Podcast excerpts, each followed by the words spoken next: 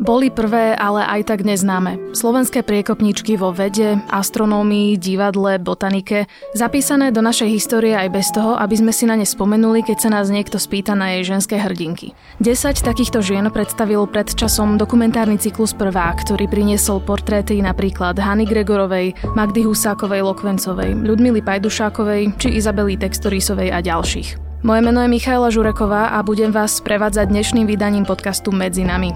V jeho sérii s názvom Prvé sa venujeme rôznym fenoménom, ktoré v našich životoch zaujímu prvé miesto alebo sa dejú po prvý raz. Dnes sú mojimi hostkami ženy, ktoré stoja práve za spomínaným dokumentárnym cyklom a symbolicky sa budeme rozprávať o prvých a o tom, prečo sú dôležité. Barbora Janišová-Feglová, producentka filmu, a Zuzana Lijová, režisérka. Vitajte.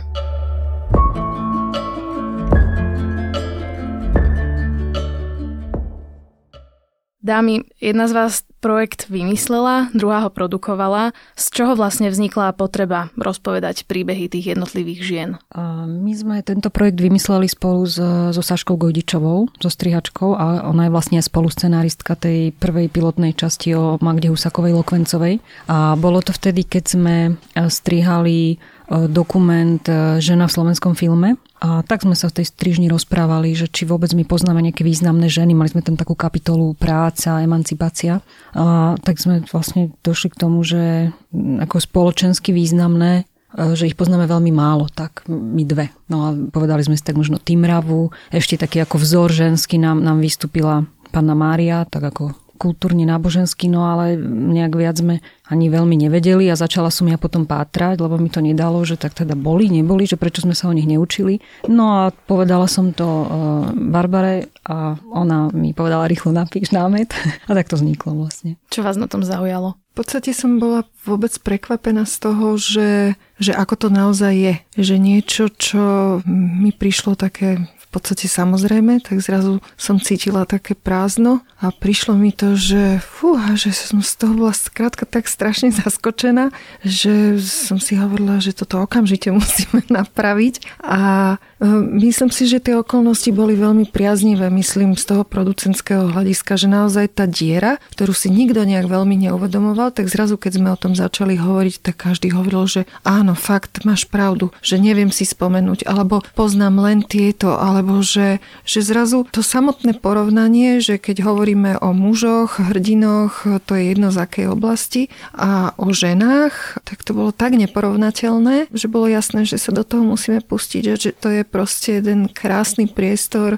na hľadanie a na nejakú novú skúsenosť a reflexiu. Čo ste vy sami vedeli predtým o nejakých ženských hrdinkách? Bolo toto niečo, čo vás k tomu nakoplo? Lebo možno ste ani vy nevedeli pred tým dokumentom vymenovať ženské osobnosti Slovenska? Neviem, ne, neocitla som sa v situácii, že by som si mala nejako spomínať, alebo že by som mala vymenovávať. Bolo to skôr o tom, že keď sme sa o tej veci začali zhovárať do hĺbky a skúmali sme to hlavne teda pri predchádzajúcej práci, e, ako Zuzka spomínala, e, slovenské kino, kde sme skúmali teda tie ženské hrdinky, a to bolo úplne evidentné zrazu, že, že aj vôbec to vykreslovanie tých žien a mužov bolo veľmi rozdielne, takže bolo veľmi o čom. No to už vlastne v tom filme my sme mapovali hraný film a tam vlastne ten nepomer bol úplne jasný. Tam ako len ženská postava, kým sa stala hlavnou postavou vo filme, tak to dosť dlho trvalo takou ako plnohodnotnou. Väčšinou to boli proste ženy v kuchyni, alebo proste boli to matky zo začiatku. To, to proste záleží od obdobia filmu, ale taká plnohodnotná ženská postava, ktorú, ktorú riešil režisér a autor ako človeka, to prišlo s Hanákom v osemdesiatych rokoch. Takže keď vlastne tu na je ten nepomer, to niečo odráža. Vy ste spomenuli, že tá podpora od okolia prišla, že hovorili, toto bude potrebné. Ja som sa však dočítala, že bolo náročné zohnať financie na tento dokumentárny cyklus. Myslím si, že nikdy nie je jednoduché zohnať peniaze, ale v podstate to, čo si myslím, že nám pomohlo nejako preraziť, bolo práve to, ako to Zuzka postavila, ako bol ten námet koncipovaný. To znamená, že na tých príbehoch bolo dôležité naozaj prežívanie tých hrdiniek, ich osobná skúsenosť, krátka nejaká cesta. Tá príbehovosť tam bola veľmi dôležitá, to znamená nielen nejaké informácie, holé fakty a súvislosti, ale teda najmä ten vnútorný svet tej ženy, kde sa mm, do veľkej miery malo ukázať to, že tie veci nie sú jednoduché, nie sú čierno-biele, že skrátka nestačí hovoriť len o tom, že veci nejako sú, ale treba ukázať aj to, že nejaký priebeh za tým. Nám naozaj záležalo na tom, aby to nebol medailónik, ako boli už nejaké um, natočené v iných cykloch aj o Husákovej, ale chceli sme tam pristúpiť vlastne ako tematicky z pohľadu postavenia ženy v spoločnosti a to, ako vlastne doba, v ktorej žila, ako to vplývalo na, na jej rozhodovanie aj pre kariéru, aj pre možno rodinu. Potom, ako to dokázala sklbiť a hlavne teda to bolo nad tým, ako to celé prežíva. Potom to sme sa snažili pátrať a robili sme vlastne veľké rešerše pri každej a boli sme šťastní, keď sme našli denník alebo niečo proste takého osobnejšieho charakteru. No a potom sme si povedali, že tak jedine tá ja forma, to je taká ako intimná forma, Forma. Takže toto to, to tak ako keby zosobní. No a išli sme vlastne touto cestou. A, a snažili sme sa áno vybudovať príbeh. Potom ešte sme hľadali, keďže tie ženy nežijú, tak ako vizuálne to celé pokryť. No a tam sme vlastne prišli s nápadom animácie, trošku takého experimentu s, s vizuálnou zložkou, ale tiež v zmysle nie len akoby popisnom, ale v zmysle budovania emócie obrazom. Takže vlastne toto bola taká naozaj kombinácia rôznych vecí, či už akoby slovné veci, ale aj tie fotografie, aj, aj naozaj vymyslené animácie, ktoré sme ako robili aj možno spolu kolážovo, alebo vždy sa niečo vymyslel, nejaký motív, ktorý ju akoby charakterizoval. Bolo pri niektorej z tých žien výnimočne náročné zohnať zdroje, informácie, fotografie? Pri každej to bolo náročné. Ako možno u Husákovej sme toho mali najviac vlastne na začiatku, preto sme išli Aj, aj s ňou ako s prvou. Ako s pilotom. Ako s pilotom, lebo uh, Slávka Daubnerová uh, o nej urobila divadelnú hru, takže vlastne sme sa, s ňou sme sa spojili a nejak sme začali spolupracovať. A tam vlastne bol veľký zdroj aj, aj ich syn, ktorý nám umožnil vlastne nahliadnúť do, do rodinného archívu, dokonca akoby na veľké prehováranie našiel nejaké listy, požičal nám denníky a, a listy, ktoré dovtedy vlastne nikdy neboli publikované, ani ich niko, nikomu neukázal. Boli to listy, ktoré si ona písala s Husákom, keď bol vo väzení. Takže to bolo, no boli sme proste radi, že aj takéto veci sme našli, ale pri iných, napríklad pri veľmi zaujímavej um, olympioničke Matilde Pálfyovej, tam sme sa trošku zasekli, lebo ona zomrela veľmi mladá a mali sme o nej len veľmi málo vlastne materiálu, takže tu sme dali ako keby do takého druhého kola. Ale aj o iných to bolo ťažké. O tej pilotke myslím, že tam, tam bolo trošku menej materiálu, ale vždycky nejak sme z toho poskladali niečo. Tak ale vo všeobecnosti platí to, že čím staršia bola tá protagonistka, mm. čím do toho ranejšieho obdobia, ktoré sme si zvolili, spadala, tak tým menej bolo tých materiálov. To znamená menej fotiek, menej vôbec nejak nejakých video záznamov, zvukových záznamov, aj tie fotografie um, zobrazovali úplne iné veci, boli viac menej portrétne, keď tak, a také aranžované, čiže menej zo života, menej také, by som povedala, spontánne. A tam bol, tam bol obrovský priestor potom práve vytvoriť ten svet ako niečo živé, zaujímavé, to znamená, nie je také dvojrozmerné, ale skrátka, aby, aby to niečím dýchalo, aby to dýchalo životom. No, my sme kombinovali naozaj e, detaily. E, ja neviem, mala napríklad Husáková v denníku nejakú pesničku napísanú, tak ja som myšla, že skladateľovi tak tento motív tam použij, akoby, že z takých čriepkov, že aj na takej, až takej podvedomej úrovni som to tak tam dávala, že, že čo najviac nejak ju oživiť, čo samozrejme je asi vždy len akoby moja predstava, ale tak sme sa nejak snažili. No. Už tu padli nejaké mená tých žien, o ktorých sa v dokumentoch hovorí. Spomeňme aj ďalšie, okrem teda tej prvej divadelnej režisérky Magdy Husákovej-Lokvencovej. Ďalšie dokumenty boli o prvej slovenskej astronómke Ľudmile Pajdušákovej, prvej botaničke Izabele Textorísovej, či tiež spomínanej prvej pilotke Ľudmile Šapošníkovovej Aujeskej a ďalších samozrejme. Mne to príde, že je to jasný dôkaz, že už dávno tu boli v našej spoločnosti silné a ceľavedomé ženy, ktoré neboli len nejakými gazdinkami v domácnosti. Čo sa podľa vás môžeme od týchto žien priekopničok naučiť?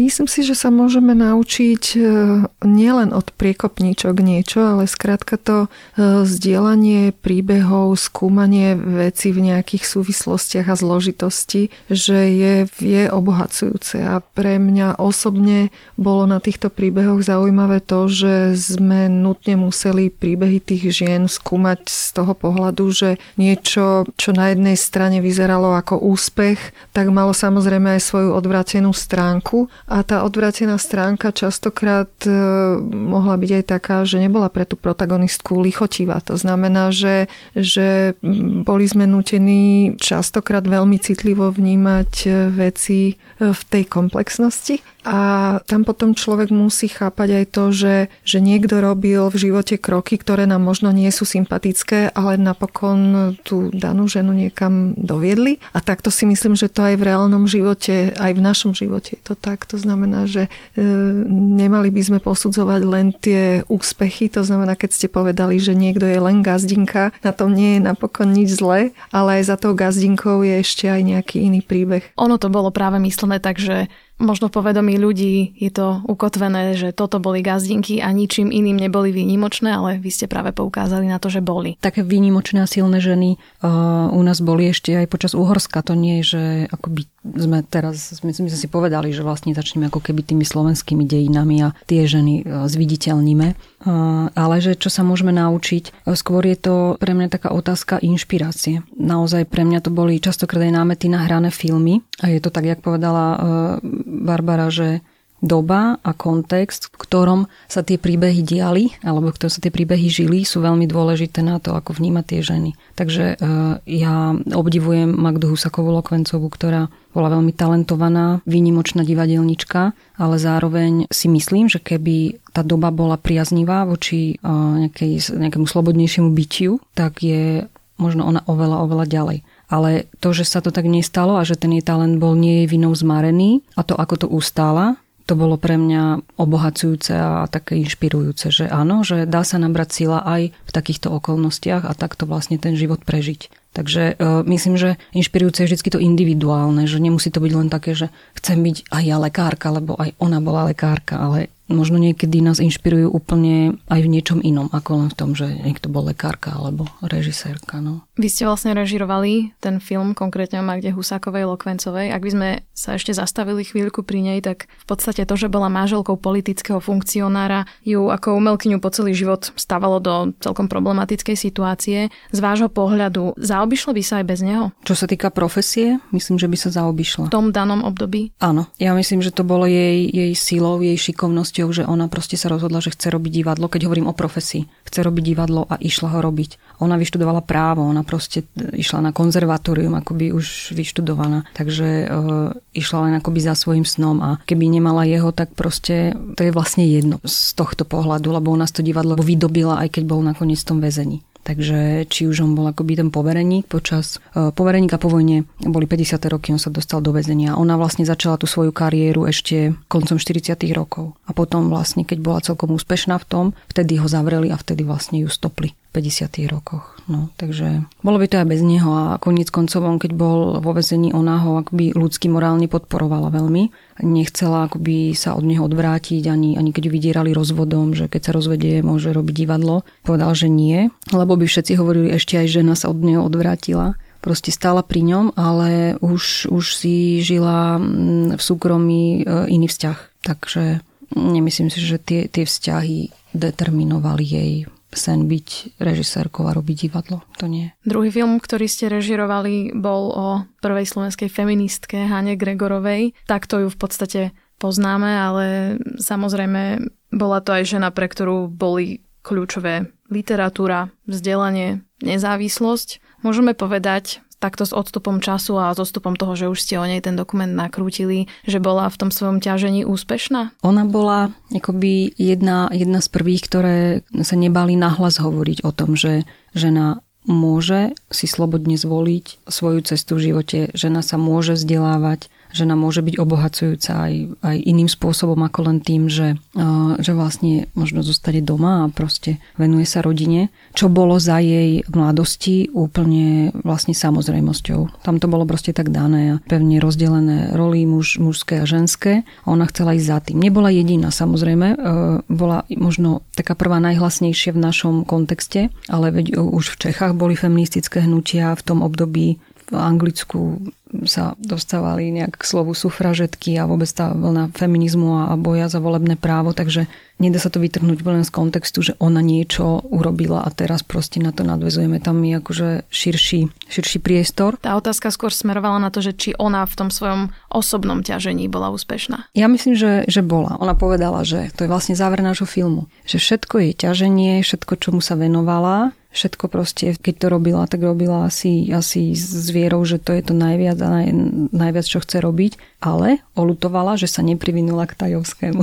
Takže vlastne si akoby uvedomila, že robila niečo s veľkou energiou, silou a vierou, ale niekde, niekde vlastne musela ubrať. A, a taký ten balans toho, že, že čomu dať energiu, kde sa proste dať ako žena, je možno, že tiež takým jedným posolstvom jej filmu, že nie je to len, len o tom feminizme, o, o práci alebo o kariére. Tak ono to istým spôsobom presne poukazuje na to, že nič nie je čierno-biele. Ktorá z tých žien bola ešte pre vás zaujímavá? Pre mňa bola veľmi zaujímavá Irena Blühová, potom bola pre mňa veľmi zaujímavá Ľudmila Pajdušáková. To boli pre mňa také, že veľmi rozporuplné osobnosti, ktoré teda nie len sebe komplikovali veľmi život, ale aj svojmu okoliu a napokon aj to, ako to reflektovali muži v ich blízkosti, poukazuje na to, že, že neboli jednoznačne úžasné alebo jednoznačne úspešné, že skrátka niekedy na ceste tým ich pôsobením proste zostávali také mŕtvolky, dá sa povedať, že skrátka zanechávali niekde aj spúšť. Minimálne pri Pajdušákovej sa v podstate demitizoval ten jej pôvodný status, že, že to bola tá astronómka, vedkyňa. Ona bola viac menej popularizátorkou vedy, ale nebola vedkyňou v tom pravom slova zmysle, čiže bola takouto manažérkou, ktorá v tom, dá sa povedať, že ešte červenom kostýme urobila aj veľa takého, alebo spôsobila veľa takého nešťastia ľuďom, ktorí s ňou spolupracovali, ale na druhej strane sa zaslúžila naozaj o to, že, že astronómia na Slovensku za jej pôsobenia svojím spôsobom prekvitala v tom slova zmysle, že veľa ľudí o nej vedelo. Ale v podstate tie samotné vedecké zásluhy spočívali v tom, že odhalila nejaké, alebo teda objavila nejaké komety, ale potom keď sme prišli na to, že objavenie komety znamená, že niekto trpezlivo sleduje oblohu a nie je to skrátka takéto bádanie, kde sa vám parí proste z hlavy a, a veľmi sa namáhate. No, teraz som to tak proste povedala, ako to vnímam. No. Ale tam bolo zaujímavé presne pri týchto dvoch tá kontroverzia, že áno, že boli áno, v niečom možno úspešné, ale tie ich životné kroky veľakrát sa nám môžu z dnešného pohľadu zdať možno aj negatívne. Takže, ale nie, nie sú tie filmy sme nechceli robiť nejak odsudzujúco. Proste tak, jak povedala ešte na začiatku Barbora, že, že sme sa snažili akoby aj tak proste pochopiť ľudsky, že áno, proste tuto je život, tuto je doba, tuto proste sú nejaké výzvy, nejaké rozhodnutia, ktoré človek musí urobiť. A mne sa v tomto páči tá fotografka Blíhova, ktorá má podľa mňa veľmi, veľmi silný príbeh. To, to mňa tak fascinuje ako z takej slobodomyselnej duše, ktorá proste úplne um, umelec, celým bytím, umelkyňa teda. Ako, nezávislá. Nezávislá úplne, ako sa z nej stane proste presvedčená komunistka a ešte teda zároveň niekto, kto, kto potom udáva a že sa nechá tak uväzniť akoby aj tou ideológiou a, a vlastne okolnostiami asi bola uväznená, lebo bola žila za totality, takže tento jej osud je pre mňa veľmi zaujímavý z tohto ohľadu. Tak asi by bolo veľmi zvláštne, keby všetky tie postavy boli čisto pozitívne. Tak uh, nikto nie je čisto pozitívny ani čisto negatívny, to sa tak nedá. A akože naozaj to, tak sú to príbehy ľudí, čiže tam všetko. No, ja ten váš dokument chápem tak, že chcete vlastne predstaviť osobnosti, vrátiť ich do povedomia ľudí a poukázať na ich zásluhy, ale neskrývať v podstate ani tie ich negatívne stránky. Prečo podľa vás je dôležité si tieto osobnosti, tieto ženské osobnosti pripomínať a oživovať? Keď si vezmeme do úvahy napríklad to, že ľudia viac poznajú mená ako Štúr, Štefánik, Dubček, všetky tie mužské postavy, tak prečo je dôležité hovoriť aj o tých ženách? Ja myslím, že to dáva akoby pocit nejakej istoty, že na niečo môžem stavať. Ale uh, možno teraz to možno nie až ako keby také dominantné možno ako v minulosti, lebo my už môžeme študovať, môžeme proste cestovať, môžeme pracovať, môžeme zrobiť kariéru, nemusíme mať rodiny, ja neviem. Ale keď sa obzriem nejak tak vnútorne, tak je to práve preto, lebo tuto niekto predo mnou bol. A predo mnou niekto bojoval za niečo, alebo snažil sa presadiť, aby sa spoločnosť nejak, nejak trošku pretransformovala iným smerom, aby muži, ženy boli rovnoprávnejší, čo naozaj ako pred neviem, stodvadsať rokmi proste nebolo možné. A, a samozrejme v niektorých častiach sveta to nie je ani dnes. Takže na takú inšpiráciu, alebo taký pocit takej, takého niečoho pevného za sebou, Pre, pre ženy, pre mladé dievčatá. Je to podľa mňa ako dobré vedieť, že boli tu a, a môžem aj ja. Že vyšľapali tú cestičku. Áno, áno, ale keď hovoríme o tých mužských hrdinoch, uh, tiež ich poznáme už len ako aké nejaké ikony. My ich nepoznáme ako ľudí, alebo keď sa do toho veľmi neponárame, že, že neštudujeme ich príbehy. Tiež už uh, sú takí onálepkovaní. No a prečo to tak je, uh, prečo ich poznáme viac a, a vôbec sa neučíme o tých ženách, alebo ich vôbec nepoznáme, je len preto, lebo tí muži mali oveľa viac možností. Proste tak bola nastavená spoločnosť. Oni žili vo verejnej sfére, ženy v súkromnej. Verejná sféra znamenala to, že som aj známy, že sa o tom vie, že proste robím niečo návonok a, a preto sú tie dejiny, je, je v nich viac mužov ako žien, akoby známych. Hej. Ja hovorím, že ženy teda nie sú, no a my, my s tak maličkým nejakým percentom sa ich snažíme tie ženy zviditeľniť trochu, že boli, no boli. Mám taký pocit, že, že možno ani to, že či sa o ženách v školách alebo kdekoľvek, alebo proste o tých príbehoch hovorí viac alebo menej.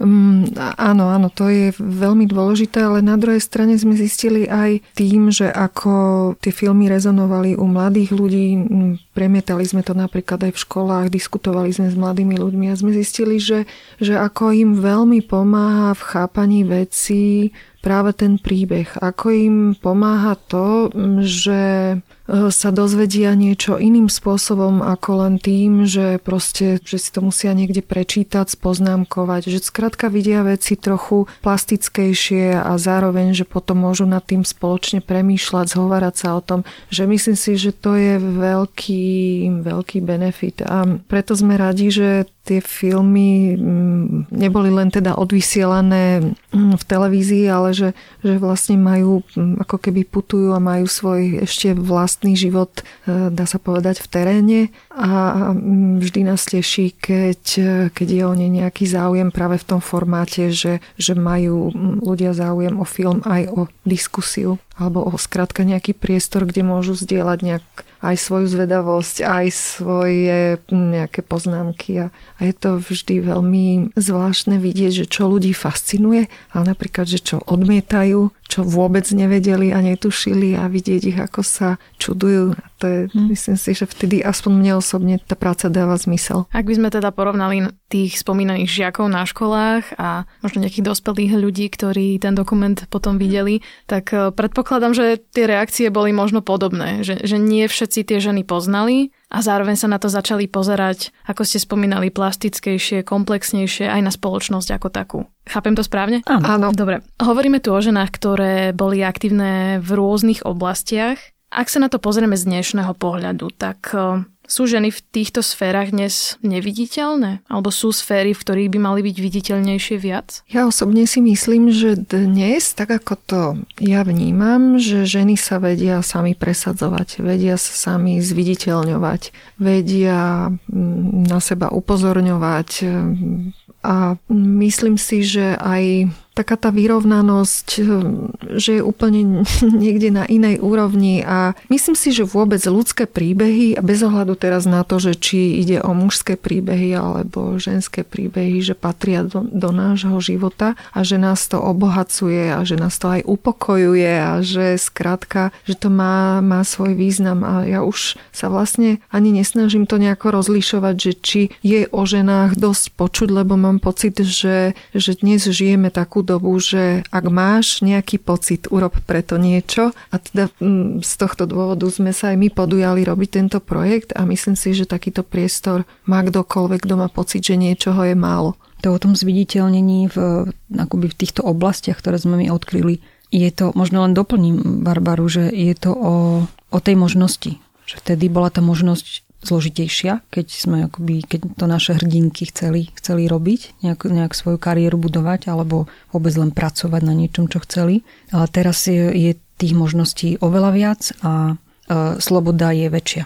Aj keď e, možno to nastavenie spoločnosti stále také patriarchálne, tak to, to podľa mňa ešte pretrváva, ale ide to proste milovými krokmi nejak dopredu a v porovnaní s, s dobou Hany Gregorovej je to proste inde a ja som za to veľmi rada. Tak pravdepodobne, keď sa o nejakých sto rokov bude niekto takto v podcaste rozprávať, tak už tak si možno aj o období dneška povedia, že a tak už sme zase niekde inde. A či to ešte niekto bude riešiť? Mužsko-ženské otázky. To je tiež otázka. Cyklus, o ktorom sa tu rozprávame, vyšiel aj na DVDčku a ja som sa teda dočítala, že bol v prípravách aj nejaký web, ktorý mal doplniť informácie, ktoré ten dokument ponúkal. Tak um, ako to teraz vyzerá s tým webom a čo môžeme očakávať? Webová stránka mm, sa pripravuje veľmi intenzívne a tá webová stránka má vlastne vytvoriť priestor rôznym informáciám, ale aj poznatkom a reflexii, ktoré sa vlastne do tých filmov nedostali. Buď, že skrátka ich spracovanie alebo forma neboli pre film vhodné, alebo proste to boli také, že rôzne informácie. Takže ten web by mal jednak spraviť taký, taký sumár a rekapituláciu toho najlepšieho, čo v tých filmoch rezonovalo, ale na druhej strane má ponúknuť aj teda tento druhý priestor a plus e, sa na ten web dostanú protagonistky, ktoré presne sa nedostali do tej filmovej série. Bude to aj olympionička e, Darina Bancíková, bude to m, napríklad sochárka Erna Masarovičová. Potom by sme boli radi, keby tam bola napríklad že farárka Marina, farárka Darina Bancíková, som sa pomýlila. A rôzne ďalšie ženy, čiže v podstate by sme chceli, aby to bolo pestre, čo sa týka povolaní, aby to bolo pestre, čo sa týka príbehov. Zas na druhej strane tá podmienka je, aspoň zatiaľ ten formát je nastavený tak, že spracovávame príbehy nežijúcich protagonistiek a to bude mať pravdepodobne nejaké limity a tiež nemôžeme ísť nejak veľmi hlboko do histórie, pretože tam sa nedostaneme k takým materiálom, ako by sme si prijali. A tam je vlastne veľmi zaujímavé, ešte keď sme robili akoby tie rešerše, tak nám tie príbehy vystupovali ako aj, aj také aj protikladné, že ako sa v danej dobe dve prvé akoby popasovali s osudom. Keď hovorím o tej Matilde Pálfyovej, tak ona proste na olympiáde v, v Berlíne odmietla, odmietla spievať, nie, odmietla hajlovať a vlastne potom ju vyhodili zo Sokola a proste prestala akoby cvičiť gymnastiku, to bola gymnastka. Čiže postavila sa akoby takým, takým jasným postojom voči, voči dobe, voči tomu, čo sa dialo a oproti tomu naša Magdalena Švingerová, ktorá žila v tej istej dobe, tá, tá tým tak ako preplávala a, a spievala a vždy si našla muža, akoby, ktorý bol na tej správnej strane a ktorý možno, že jej nejak pomohol prežiť to obdobie. Takže toto nás tiež na tom fascinovalo, že rovnaká doba, rovnaké okolnosti a úplne proste iné osudy, iné postoje, iné iné cesty k tomu, ako nejak naplniť možno svoj sen v práci alebo v kariére alebo ako, ako len možno prežiť. Tak toto vlastne možno, že budú aj také doplňujúce veci na tom webe. Z toho mi vlastne vychádza, že tých prvých je ešte oveľa viac, o ktorých sme nepočuli. Čo viac sa dá ešte urobiť, aby sa o nich verejnosť dozvedela a aby sme poznali ich životy, ich príbehy? Ja si myslím, že je to o osobnom záujme. Ak proste niekto má záujem, tak, tak si proste nájde informácie, možno načíta vyššie lexikon slovenských žien. Dokonca tá, my sme dosť vychádzali z knihy Na ceste k modernej žene od pani Gabriely Dudekovej z etnologického ústavu es á ú. Proste do es á ú ky oni vydali takúto knihu, ktorá, ktorá je veľmi akoby m, taká obsažná, čo sa týka postavenia ženy v, v našej spoločnosti v rôznych oblastiach. Takže akoby veci sa aj dejú, aj sú a toto možno je len ďalší krok a možno sa nejaké ďalšie proste budú diať. Takže Asi sa bude o tom vedieť stále viac, neviem. Tá práca na školách e, s týmito témami a, s, a v podstate aj s novým spôsobom, nejakými novými formátmi môže pomôcť tomu, že skrátka vznikne väčší priestor alebo prirodzenejší priestor, kde sa takéto veci riešia a kde sa mladí ľudia môžu s týmito témami stretnúť. Takže ja veľmi verím tomu, že, že tie príbehy sa môžu stať súčasťou rôznych predmetov humanitného zamerania a že môžu veľmi obohatiť to, o čom a ako sa deti učia alebo mladí ľudia učia. Tak ja som náš rozhovor začínala so slovami prvé, ale neznáme, tak budem dúfať, že o tých neznámych to bude platiť čoraz menej. Mojimi hostkami dnes boli producentka Barbora Janišová-Feglová a režisérka Zuzana Lijová.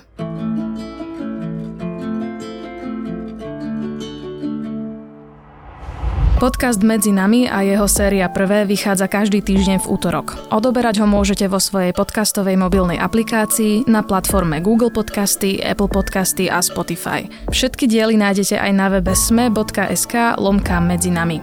Podcast môžete aj ohodnotiť. Ak nám chcete poslať pripomienku, pridajte sa do podcastovej skupiny denníka SME na Facebooku alebo nám napíšte e-mail na žena zavináč sme bodka es ká. Moje meno je Michaela Žureková a na tvorbe podcastu sa podielali aj Matej Ohrablo a Denisa Žilová.